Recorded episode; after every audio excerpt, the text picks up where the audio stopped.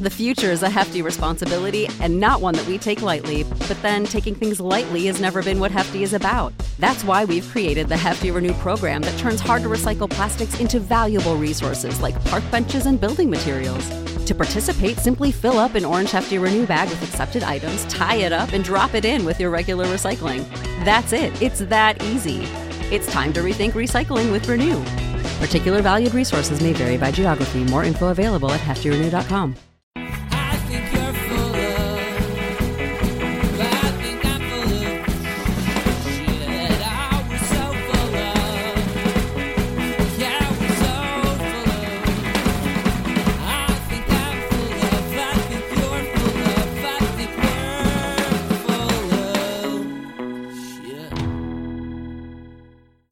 welcome to So Very Wrong About Games, a board gaming podcast which is about board games.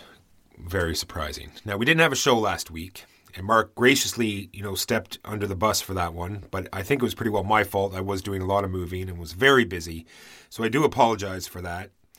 That being said, we are going to be going into a our summer schedule this week. So we have good news and bad news. The bad news is, yes, we are going back to summer schedule for a variety of reasons uh, past anyone's interest, much less yours. But we've figured out a way, we think, to maintain the summer schedule so as to allow us to continue doing it without taking any weeks off. If you'll recall, last year we went to a once every two week schedule, but we're not going to be doing that going forward.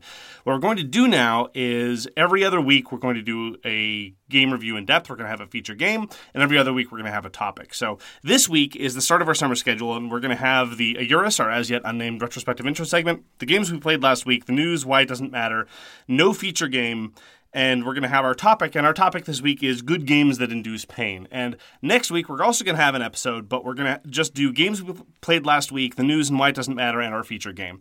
So this is going to carry us through to the summer months. And we hope that you accept the fact that you'll be getting about as much swag as you did before, although slightly parceled out. So, this is the compromise we've come up. Uh, please feel free to send any complaints to the typical source at Air Canada. I'm sure they're they're very very keen to talk about board games as they always are. And we hope that you understand that this is what we've come up with, and that this is what we. Maybe I should just keep circling around and saying the same thing three things over. Just go yeah. one more time One more time? the second time. So this is what you're going to get, and we hope you like it. So the game we reviewed last year, Mark, was Mage Knight. Now, since then, they've come out with this giant box of Mage Knight where you can get all the expansions and the base game all in one box to make it even that much more exciting. And I still have not played it. That's not to say that Mage Knight isn't a great game because it is a great game, but I just think that the game, other games that are coming out now, do just as much as Mage Knight did and have a lot less rules overhang and a lot easier to teach and a lot easier to set up and go. It's funny that you say that because I actually think the opposite is true. We've spent a lot of time over the course of the past year talking about various adventure e type games, right? We whether you want to include things that are slightly further afield, things like Crisis at Steamfall, whether you want to talk about things like City of Kings, whether you want to talk about lots of other things like that. And I honestly think that in terms of where it's situated in the genre, Mage Knight still holds its place as the king of what it's trying to do, which is to say a meaty gamerly game about overland adventure and combat. And all the other times that I played the other contenders to the throne, I, I've really been feeling that either I wanted to do something that was just about fighting, something a little bit more like Too Many Bones or Street Masters or something along those lines, or something that was more substantial like Mage Knight. And yes, it is absolutely the case that in terms of setup and in terms of rules overhead, it's considerable. In terms of playing time, it's it's nothing to sneeze at. I've still made the effort to pull it out in the years since we've reviewed. It's not something I play all the time, but it is absolutely something that I appreciate. I haven't tried the new Ultimate Edition, but whatever. I have all the components uh, anyway, except for the, the the five additional cards they put out, and you can buy those separately from WizKids. So good on them for making that available. But every time I see someone talking about how, you know, how is Mage Knight held up? Has it aged? And people say, oh, you know, it feels awfully clunky. It's always felt reasonably clunky, you know, and I say that as someone who loves the game. But I really do think that Mage Knight still is the king of what it's trying to do. Yeah, for deck building, I think it's very close to a Gloomhaven, though. When you think about it, it's like a hand management, deck building, you know, adventure game. And I'd really much rather play Gloomhaven than Mage Knight. But for like a solo play or or just the artwork alone and just the way it works, it is still like you said, it's still holding up, and I still I still enjoy it, even though I haven't played it. The comparison to Gloom, Gloomhaven, I think, is an illustrative one. I think that Gloomhaven is a better game, but in terms of rules overhead, I don't think that there's substantially less. There is less. Gloomhaven is a more approachable game rules wise, but I don't think that the difference is considerable. And in terms of setup and overall administrative overhead, I really do think that Mage Knight is better because the sheer amount of components you need to wrestle in an average game of Gloomhaven is really, really high, even higher than that of Mage Knight. And in Gloomhaven, you have to deal with the additional campaign stuff. And maybe I'm alone in really, you know, finding the campaign stuff to be more of a, of a burden than a benefit although with the possible exception of in context like Gloomhaven. But it, it's weird. I, I think that uh, my appreciation for Mage Knight has only gone up, and uh, yours seems to be a little bit on the wane. So Agreed. So that's what we reviewed last year. Let's talk about the games we played last week. I had a, a good week of playing games that we've reviewed in the past. I had a great game of Street Masters, a great game of Pandemic Fall of Rome, great game of Cerebria. Those are all three games that we've had feature games. By the way, those are episodes 32, 51, and 57, respectively, for those that want to go through our uh, excellent back catalog. Uh, another game that I got to play again, I talked about this uh, briefly, was Imperius, and talked about how it was a drafting and sort of area control ish type game, which on first play seemed very, very, very random. And I was curious to see if it was going to feel a little bit more substantial and a little bit more deterministic on subsequent plays. I played it again with three this time. An interesting thing about Imperius is among its fans, there's no strong consensus about what number at which it's best. It plays at two, three, and four, and I have found people defend each of those player counts as being the ideal way to play Imperius. The first time we played it was with four, which certainly does seem to be a way to maximize the chaos and of the uncertainty of what's going on. With three and at a second playing, and I think it's it's a little bit of both that contributed to this. I enjoyed it substantially more. It's still pretty crazy. The other two people were new players. I didn't play it with Walker because I decided to have a good time this time.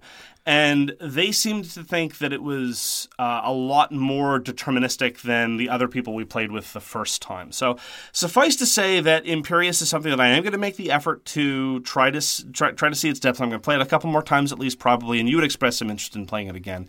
And for a 20 minute game, you know, even if it's completely arbitrary, I'm willing to forgive a game 20 minutes if it turns out to be completely arbitrary. And I do find it awfully visually appealing. And as I commented before, sometimes you get these glimpses of these clever plays where you're not sure if it's a clever play or if it's just something that happened randomly. And I if it's the case that those clever plays are actually possible under under controlled conditions, then we might be talking about one of the best fillers that I've played in the past five years. So I'm very curious to see if that manifests, and that has been my further experience with Imperius. I finally got Bärenpark to the table after almost two years of not playing it. I played it, you know, back at UK Games Expo a long time ago in Bethlehem. And you played it with the designer Uwe Rosenberg, right? Yes, I played it with Uwe. It was a great time. Sorry, this is And then an he and then he put it out under a ghost name for some reason. I don't understand why he put it under a fake name. No, maybe, it he, maybe he didn't think it was going to do well. I don't know. it was an honor to you. He put it under the name Walker Harding Ah, as a testament had- both to your excellent name and your pecs. He had so such a, he had such a good uh, a good time, I guess. Yeah. Sorry, this is an inside joke. One of our early mistakes at So Very Wrong About Games is we misattributed Bärenpark to Uwe Rosenberg. It was not designed by Uwe Rosenberg. It was uh, designed by Philip Walker Harding. So there you go. I don't know how we made that mistake. Anyway, I don't know why I didn't play with the achievements because when I played the first time we had the achievements, it, it definitely will add to the game. Playing it just straight up is a very, uh, you know, entryway game, very basic. Definitely, if you're going to play Bärenpark, play with the advanced rules. But other than that, I think it's a great game, easy to teach. It, was two page rule book. You're placing tiles, making cool little Tetris shapes. You know, getting more. There is a there is definitely options there, like choices to make. It's not as though it's just you know place a tile anywhere you want. There are you can look ahead, see that will fit, pick the cho- pick the ones you need. Uh, like skip your turn of of uh, placing the ideal piece to get because you can see one that's about to disappear. Stuff like that. What do you think of Bärenpark, Mark? I was pleasantly surprised. I wasn't expecting a whole heck of a lot, and I was very pleased with what it delivered. You're absolutely right that there are substantial trade offs to be made, both in terms of tempo and in terms of placement. One of the things that Bärenpark does as a very, very simple tile laying game is it does interesting things with your tile supply. Most of the time, with these simple tile laying games, you draw a tile or you draw some number of tiles and you place them. But with Bärenpark, the key is to get the tiles that you want to place. And that is where it primarily introduces player interaction because you don't. It's not one of those tiling games where you share the field. You all have your own little bear parks. Why they're bear parks, I don't know. If you're going to have bear parks, at least have the possibility of the bears escaping and eating somebody. Yes, I know that's terribly un PC for all the defenders of bears and the wildlife, but whatever. I've watched enough Stephen Colbert to know that bears are godless killing machines. And I just, you know, I played Dinosaur Island, and the one thing that Dinosaur Island got right was the possibility of the p- things you're going to, to gawk at escaping and murdering everybody. Granted, it was unreasonable for me to want that at Bärenpark. But setting all that aside, it's cute, it's nice, and the fact that you have to deliberately uh, go after certain tiles to place in competition with other people, I thought was really neat. I don't know anything about the achievements because I haven't played with them, but uh, I'm glad that after hearing about this game forever, that it turned out to be not a snooze fest. And that's Bärenpark. Played a game called Burning Suns. Now, in, in the context of false advertising, I was very disappointed to see that Burning Suns was not, in point of fact, a game about pyrotechnic family discipline. Is it about orcs? No, it was Space orcs? no. There were no space orcs. Oh, Close though. Uh, there were Space Devils. Is that close enough? close enough. Yeah. Burning Suns is a 4X game that was kickstarted in uh, 2013, and fulfillment is not completed. So that just goes to show you what's going on there. I got my copy in trade with somebody, and I uh, I actually inquired on Board Game Geek about whether some of the extra components would be available for sale later on, and some people very gently pointed out to me, "Is like there is no later on yet, Bigney." Later on is, is a ways off. It's like, ooh, this is embarrassing. That having been said, it is in some ways it's very much a uh, first time Kickstarter design. A lot of the components, in terms of the graphic design especially, look a little amateurish. The cover looks like something out of a 1990s PS1 game, and there are a number of details about the game that are less usable than they could be, but. I will say, I had been prepared for uh, you know a lot of the, the failings of a standard 4X genre, overlong, tons and tons of rules questions, especially because there are complaints a mile long on Board Game Geek about the rules. I found the rules pretty tight, honestly, all things considered. I don't know, maybe we just got lucky and didn't get the weird stuff. And it was a reasonably quick experience too. We played with four uh, first-time players, and you know, set up rules explanation, teardown. It was uh, less than two hours. And I, I, I quite enjoyed it. I thought it was pretty good in terms of the super stripped down 4X games. We've we've talked about Warpgate and we've talked about Quantum. Those are excellent games that you can finish in an hour ish. And Eclipse is still probably my favorite of the 4X genre. But you know, there we're talking about three hours and lots and lots of components at least. But Burning Suns, in in terms of the middle, the, the sort of middle range game, it and uh, Empires of the Void with Key to the Universe are pretty much the, the only two hour ish 4X games that I thought were reasonably satisfying in that in that era. The key hook to Burning Suns is that you have a framework. Uh, a race and uh, sort of an ideology. So you have these three modular things, and so the asymmetry, the possible combinatorics going on there are huge. It's like uh, it's like Small World on steroids. And it leads to some very interesting asymmetries. Like these people can't really do diplomacy, but don't get into a fight with them, and they have these weird powers. And I liked it. I like playing with toys in the context of 4X games, and if you're able to do that without overloading the system too much, I think that there's a lot there. So I don't think it's going to set the world on fire, no pun intended, but I really enjoyed my time with Burning Suns, and I'm looking forward to trying it again. Uh, you know, graphic graphic problems notwithstanding, and the fact that some of the components are, are, are, a bit off. But it is the case that you do have in the core box five different complete sculpts of ships, which is not which is nothing to sneer at. And the the key visual appeal for me was that you have these special ships that hold dice, and the dice indicate the hit points, and they just s- slot into the ships themselves, and that's awfully cute, and it is as fun as I, I wanted it to be. So that was my experience with Burning Suns, and uh, I'm hoping to get it to the table again soon. Then we got Downfall Deluxeified TM to the to the table. Oh, I just threw up a little in my mouth. It's okay, Mark. It was okay. So it wasn't that bad. Well, that being said, It's the word primarily. it really was.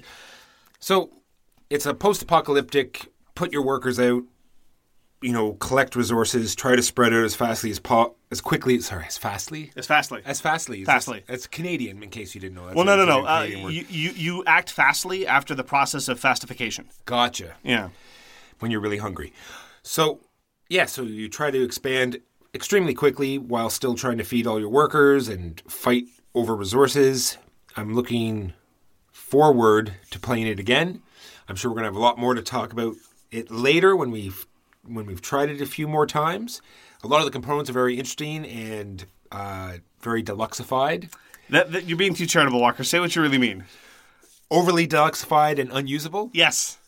We we were playing with just as one example. We were playing with the expanded map, the the oversized map tiles, and even then we were running out of room on the map tiles to do basic things like have a worker collect some resources. Yeah, I have no idea. Like if there's the regular version has small tiles, I have no idea how you would play. Yeah, it seems like a nightmare.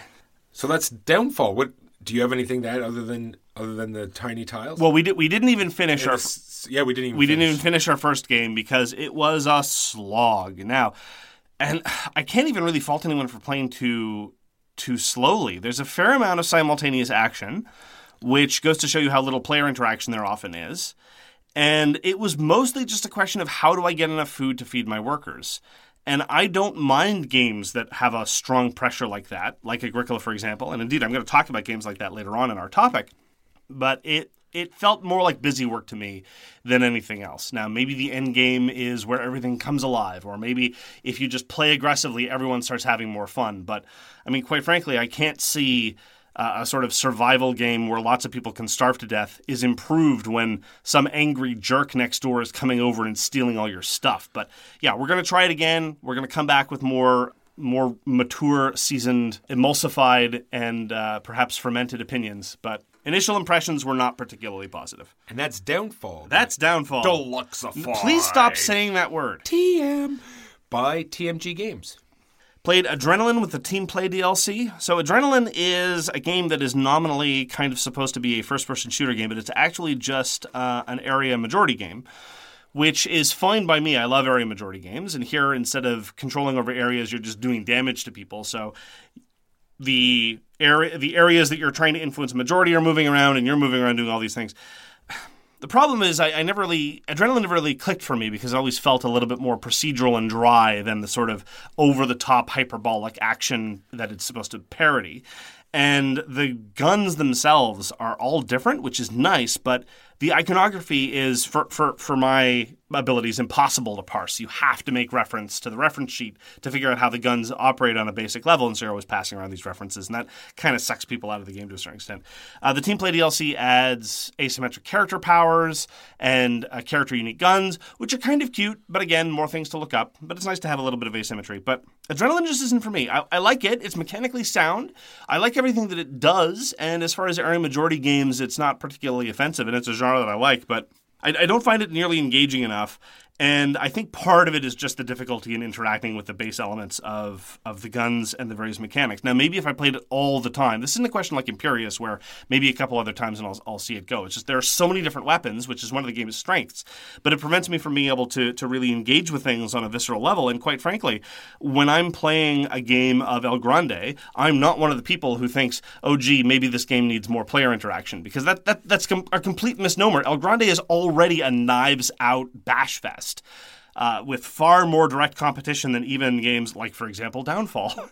and so I don't find that the shift to something like Adrenaline really, really uh, benefits. So while I'm perfectly willing to uh, play it again if somebody puts it in front of my face, I don't think I'm going to be seeking it out. And uh, that's my opinion of Adrenaline.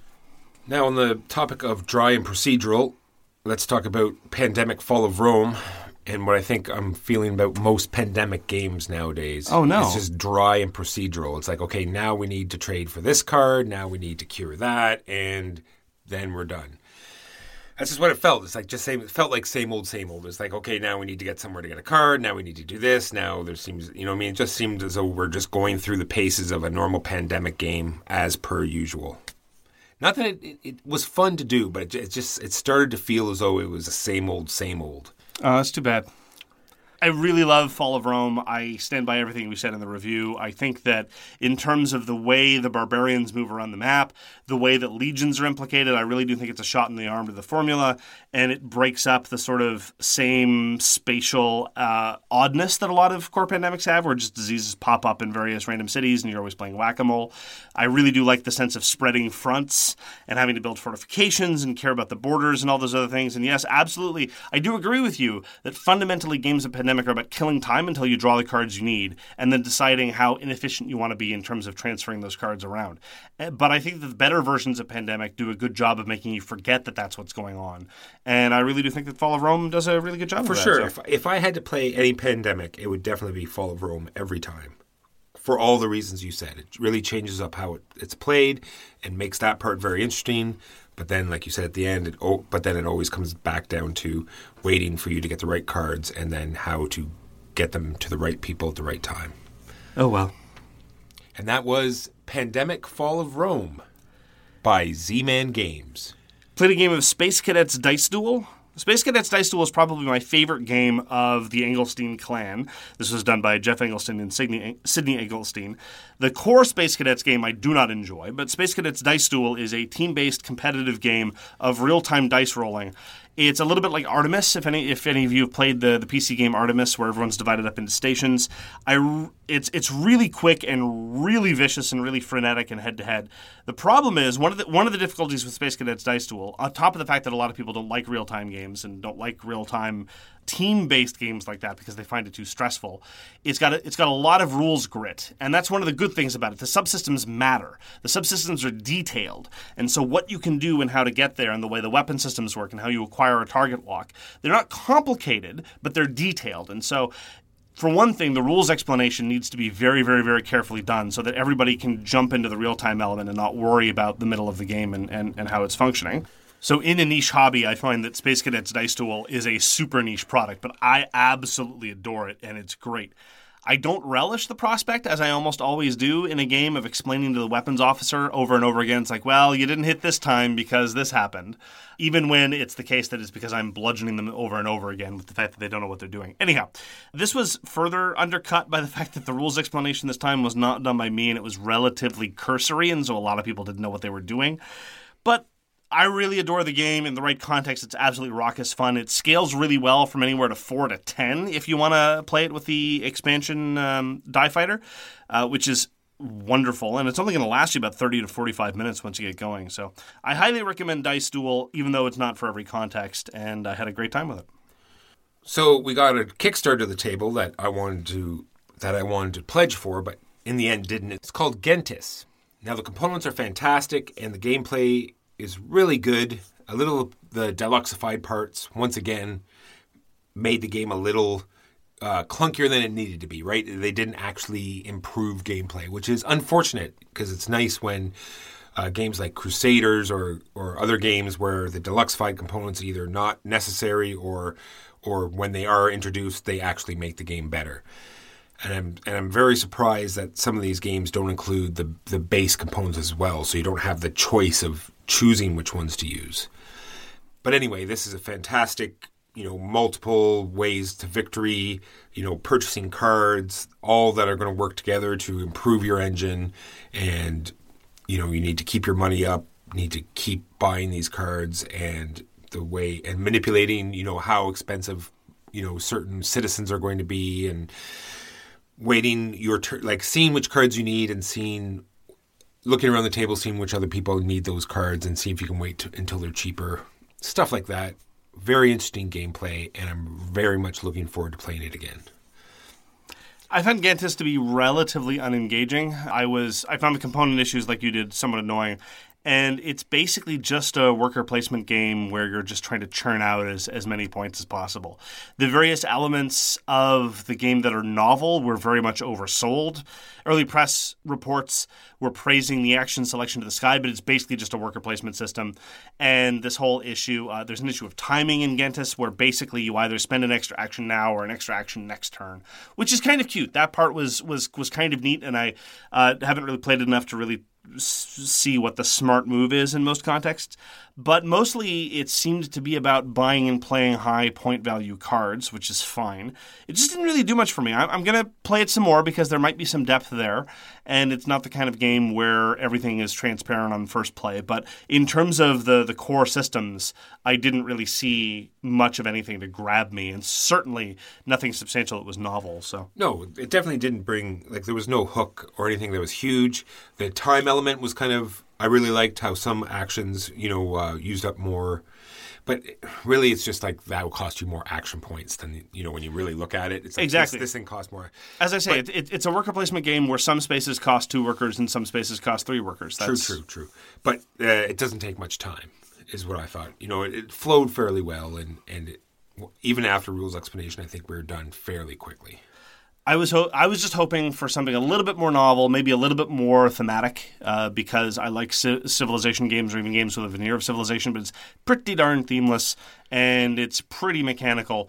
It still could be engaging after that, but I, maybe I just need to manage my initial disappointment, and so that was my initial reaction of Gentes. Well, that in the I think if they penalized areas, you know, much like they do in Uwe Rosenberg games, if you don't concentrate on some areas, then you get penalized. Like because it seems though you could really concentrate on on certain aspects of the game and just disregard others, and it would be interesting if they penalized you for disregarding those, and that way it would make it a, a more rounded game. Maybe I don't know. Strange to say that from you. You're normally not a fan of of such penal- uh, penalties. In this particular game, I think it would it would benefit Well, much like uh, Downfall, I think more to follow later. exactly. and that was Gentes. Played another game of Roll for the Galaxy, which I bring up uh, mostly because I've been reflecting on my views on all the sort of Thomas Lehmann tableau builders lately, especially playing more Res Arcana, and reflecting on the how all the Galaxy products have been kind of uh, evolving and moving forward with new frontiers and always new material available for Race for the Galaxy, which is great because I think that Race for the Galaxy remains the best tableau builder ever made. And now Roll for the Galaxy's got a new expansion which I did not try called Rivalry. We played with Ambition instead. And uh, I, I bring it up in part because I was reminded why, when playing Roll for the Galaxy, why I like Roll for the Galaxy, but it is my least favorite of the uh, Race for the Galaxy type products. And that is because in the other ones, primarily race, you can get away without having uh, a card influx engine. You can you can either exploit a military engine or do other things or or, or, or just ru- run your consume engine. But when it comes to roll for the galaxy, everybody needs to cycle their dice. It is a hard and fast requirement for everyone, no matter what you're doing, that your dice cycle at a good clip. And if you don't have that, you just can't get anywhere. And it made it really made the game feel less open to me when compared to other such games that Lehmann himself has put out. And so while I like Roll for the Galaxy, I think it's solidifying its its position for me as my least preferred version. I haven't heard you talk about Roll because you played more Roll for the Galaxy than you have Race for the Galaxy, haven't you? For sure. What do you think about Roll for the Galaxy? I, I'm not a fan. Like I said, the, I think the dice rolling becomes uninteresting very quickly in the game where you can manipulate the dice to mean whatever you want them to. So rolling them seems kind of pointless after a while. It's like you can manipulate them, turn them, move them over here, you know, make them whatever you need them to be. So rolling them seems completely arbitrary hmm. at a certain point. well, it does make the game really noisy. It's that's true. It's true, and also you know keeps the name of the game you know you know relevant. You got to get that branding in. There you go. So that was Roll for the Galaxy. Finally, got to play a game I've been looking forward to for a very long time, and that's Brook City. This is the latest output by Adam Sadler and Brady Sadler of Blacklist Games. They put out Street Masters that I just mentioned at the top of the show, and is a we're, we're big fans of here and so very wrong about games. But my initial experiences with Brook City, I've now played it three times at various player counts and with, with various amounts of, of material stuffed in. It is a sort of elaboration of the system whereby in Street Masters you had these three decks, but mostly it was about beating the out of the boss uh, or not getting the snot beaten out of you. So it was much similar to its progenitor, namely Sentinels of the Multiverse, which had the same victory and loss conditions, broadly speaking. Sometimes you get another loss condition, sometimes, but generally speaking, not. Brook City has complicated the system whereby now there's no standardized victory condition. You have your cops, and one loss condition is your cops can get fired. This is sort of a, a an homage to '90s era cop movies and television shows of all types. You know, you've got your ripoff from the movie Seven, you've got your ripoff from Lethal Weapon, you've got your ripoff from Fargo for crying out loud. So they've cast a wide net. And I will point out and this is this is this is worth noting that the art for the uh, Blacklist games has gotten much much better at its representations of women. They're not just boob heavy caricatures and uh, sexualized objects. Everyone is still just a ripoff, though. They're all just homages to all existing characters, so that much hasn't changed. But I do give them credit for making a little bit of progress there. And similarly, their upcoming expansion to Street Masters, Aftershock, I haven't seen all the card art yet, but it looks a whole lot better, and it looks like it's continuing that trend. But in Brook City, there's no standardized victory condition. There's a victory condition introduced by each case you're running. So the environment deck, which is usually just background noise in a game of, say, Sentinels or Street Masters, is now how you win. It's the victory condition. And they've done some interesting things with the cases in terms of how they work. They're, they all feel different.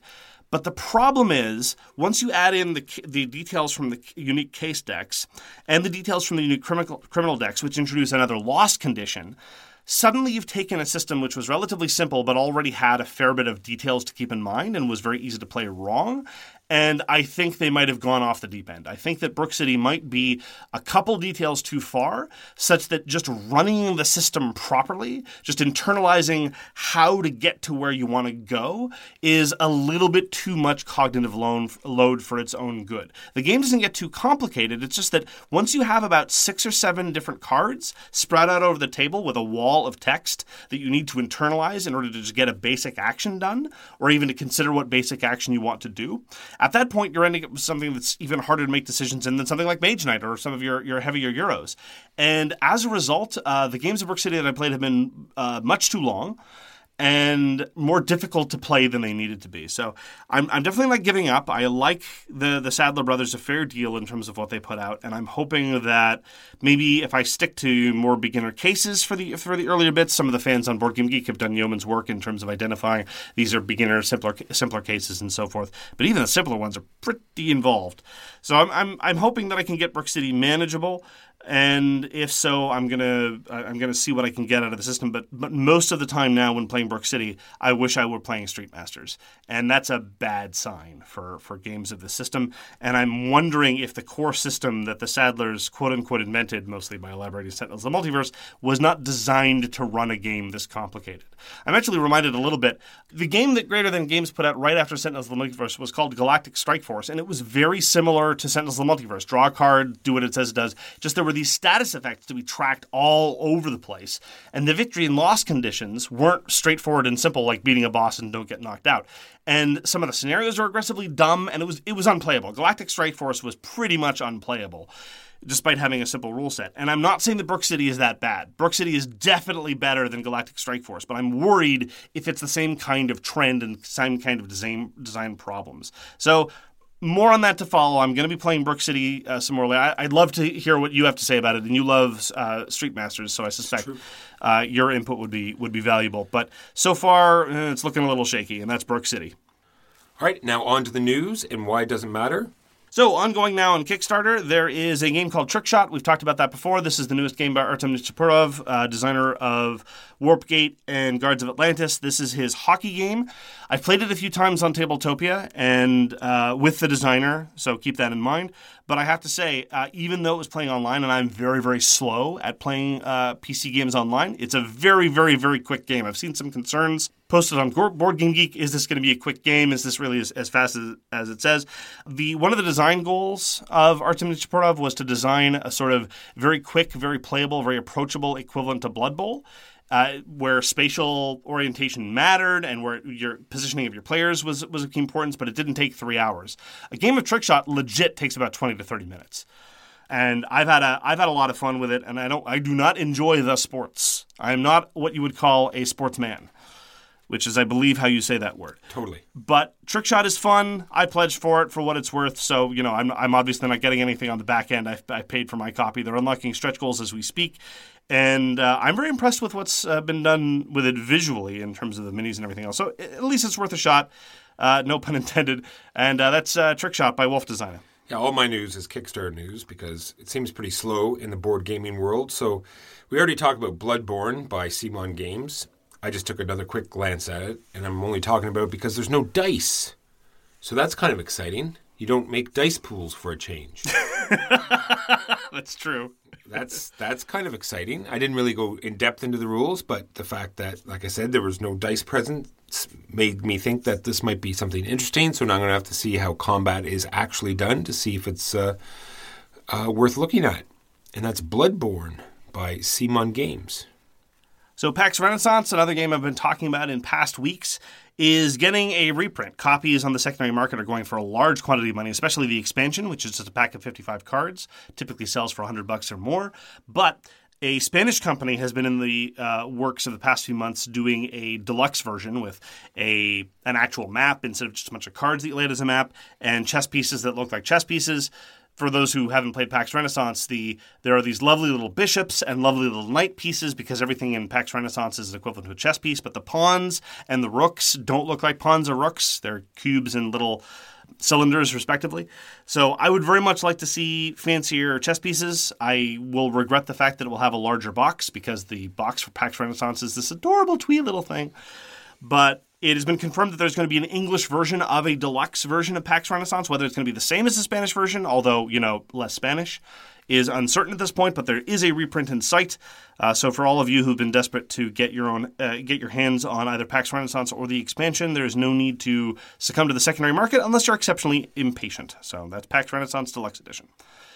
Also, on the topic of reprints, there's Die Macher, the venerable Euro game about German politics, which, for those in the know who've been around Board Game Geek since the beginning, it is game number one in the Board Game Geek database.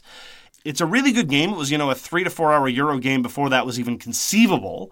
And now everything's a three to four hour Euro game. Well, at least everything designed by Vital Lacerda.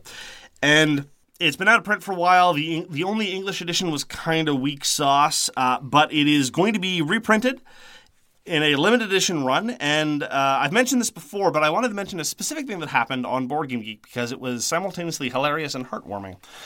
Somebody posted a picture of the prototype board, and it was observed by a number of users that they didn't like it. And then the publisher himself showed up and said, "Well, what's what do you not like about the board? You know, this is a, this is a work in progress. We can make changes."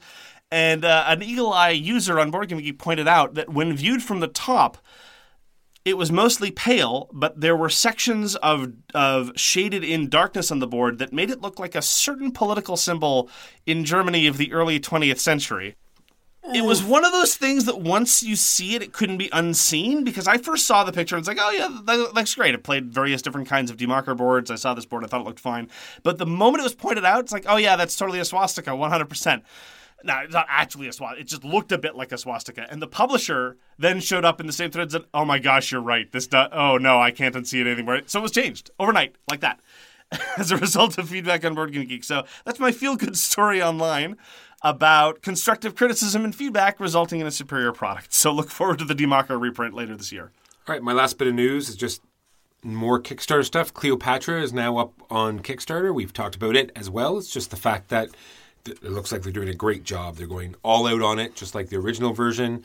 It's going to be this giant, you know, pyramid with with all sorts of bits. And the other odd part about it is that you can get it completely painted for forty dollars. Really? Yeah, like one of the one of the add-ons. It says painted set forty dollars, and I I don't know why you would not do that for forty bucks. I'm in for the painted. If I've never actually played Cleopatra, so I'm gonna go. I'm gonna go over the rules, and if it's something that I think I'd enjoy playing, then yeah, I'm in for the painted set for sure. It's okay.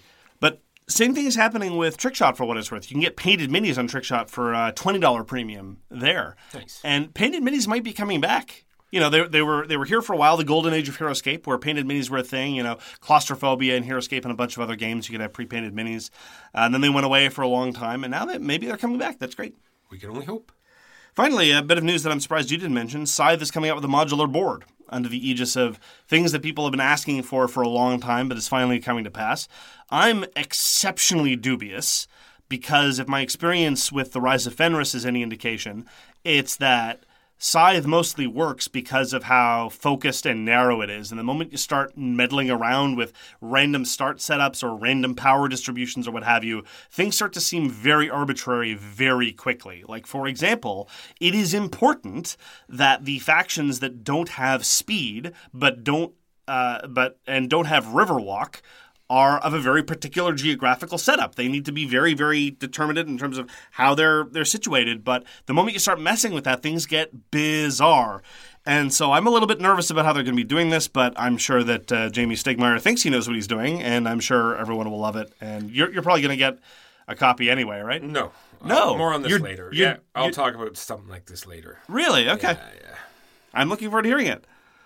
So that's the news and why it doesn't matter. Onward to our topic, and this is one that I suggested. This is the topic is good games that induce pain because sometimes when you're playing a game, it's just painful because it's bad, and either the company's bad or the game is bad. But sometimes there's a sometimes just Walker, it hurts so good.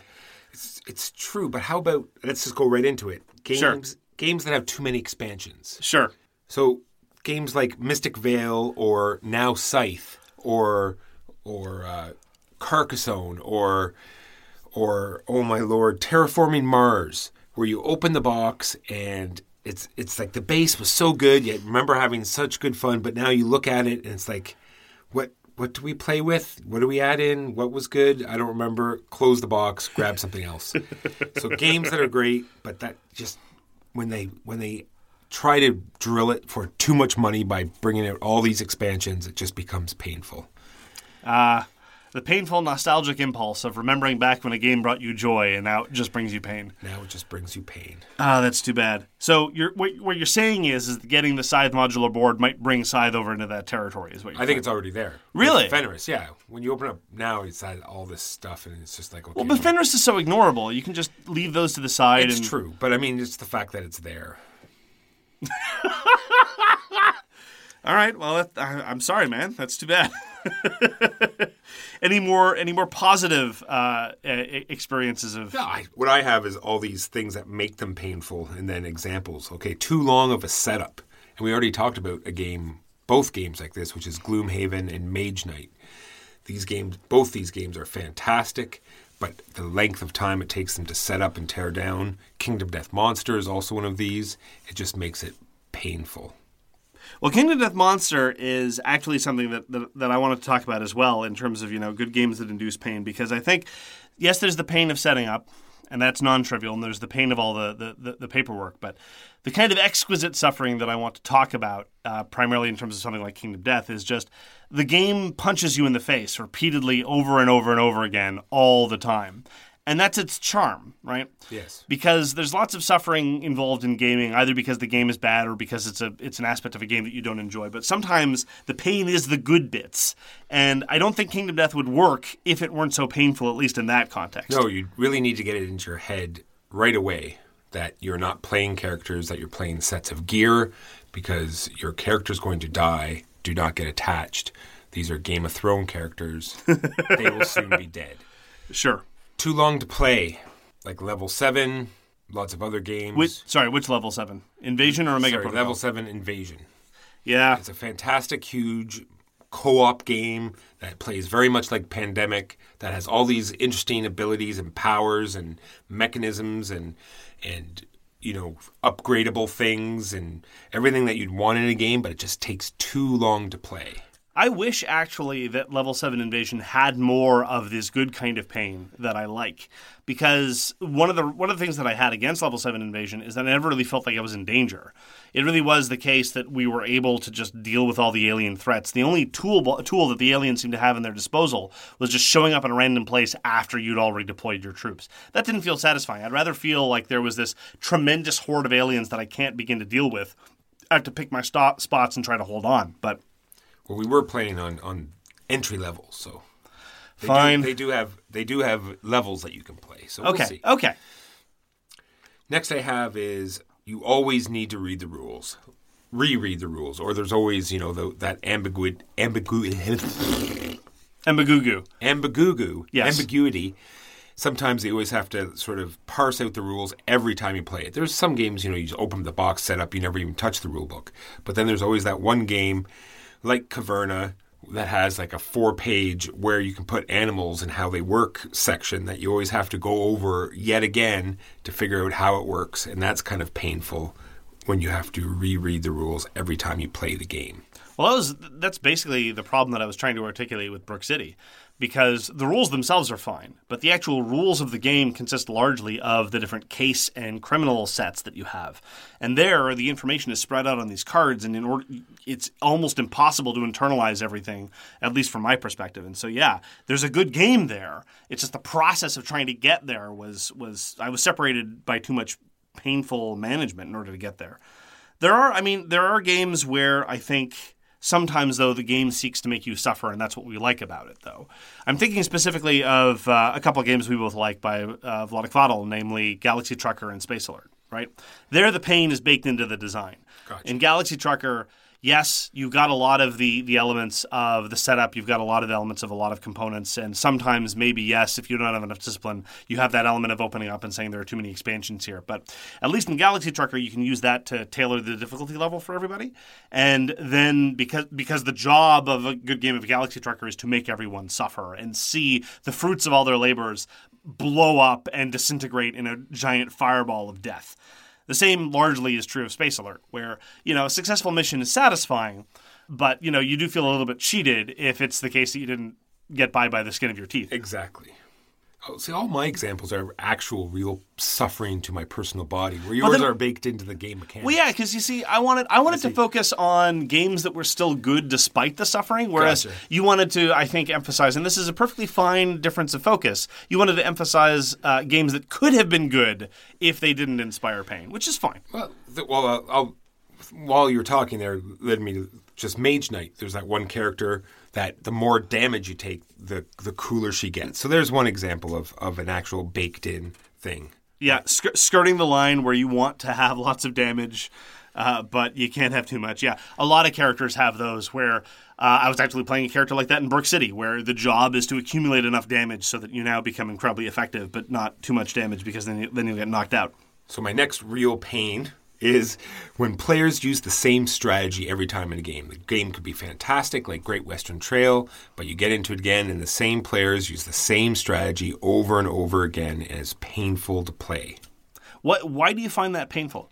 I just do. It's like because there's so much to explore. There's so many other things you can do to try to interact with, to try to, you know, increase or you know do up differently. You know, try something different, and it's just it's sad to see these guys just do the same thing every time. Oh, that's too bad because I, I worry then that you might get sick of playing things like Too Many Bones or Feast for Odin with me because, as I've said repeatedly, I love the fact that these games are wide open and you can choose any number of specializations and every, different tactics, and I love the fact that those are open to me. And yet, I always find myself doing the exact same thing, and I'm kind of okay with that. I've made my peace with that about myself, but uh, that might drive you up up the wall as a result. Hardly any of my games are missing pieces. In fact, I can't think of any Oh man, that I'm missing pieces of. There's some that uh, when they got when I opened them up, they had wrong pieces, and I got them replaced. But I have one game, uh, Sid Meier's Civilization by uh, Fantasy Flight, that somehow there was water damage done. I forget exactly how. I think someone spilled a drink or something. Some of the tokens got destroyed, so I know it's a game that has pieces that are missing. It's still playable and whatever because it was like from a random draw of pieces. You know, you, you take it, but I know that some of them aren't there, and that kind of thing drives me crazy and causes me pain. it's just it's just the, the mere knowledge causes you some psychic damage. Exactly. Wow. So there's one game actually that that I, I wanted to talk about. and I wanted to know if you had any experience with it. This is an old, uh, well, old, uh, turn of the century uh, Kiesling and Kramer design called Pueblo. Have you ever played it? I might have. It doesn't ring a bell.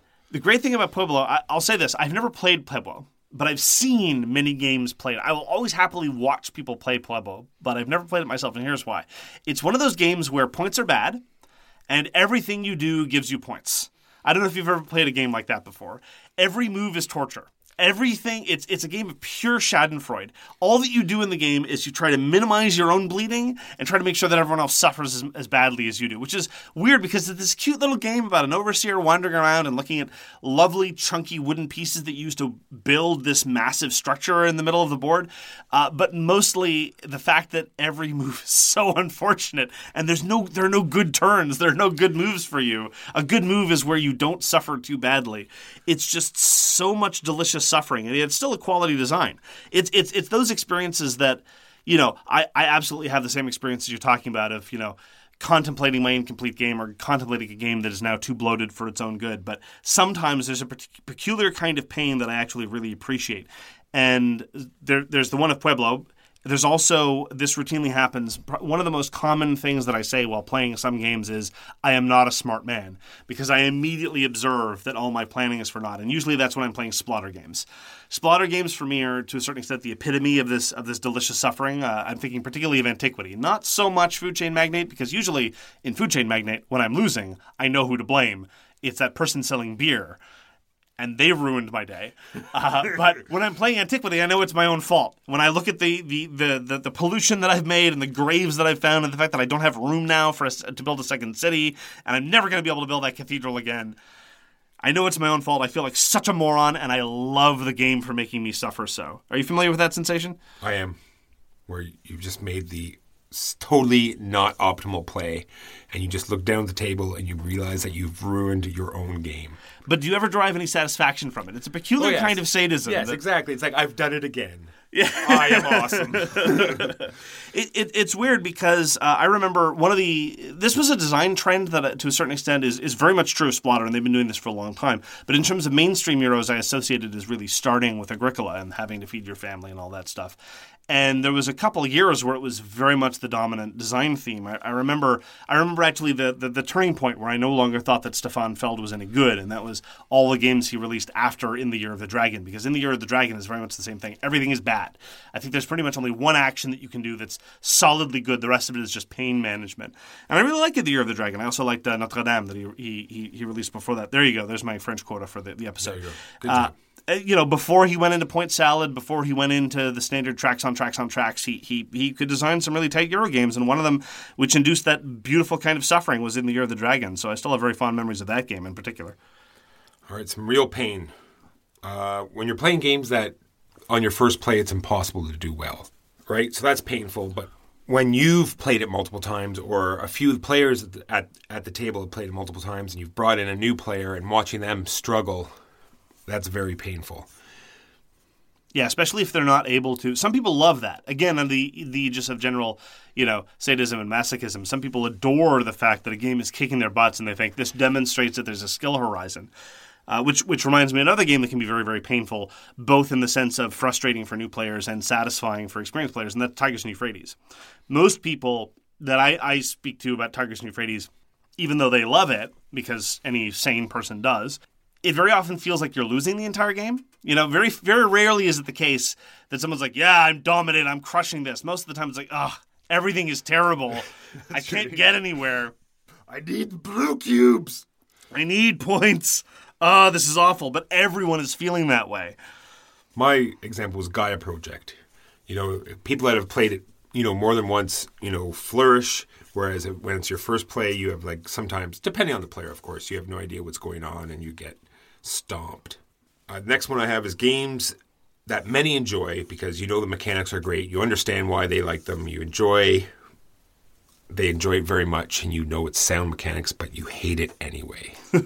like Spirit Island. I recognize Spirit Island is a great game, Sure. and everything else, but it is not for me, and I find it very painful to play. When was the last time you had to play anyway?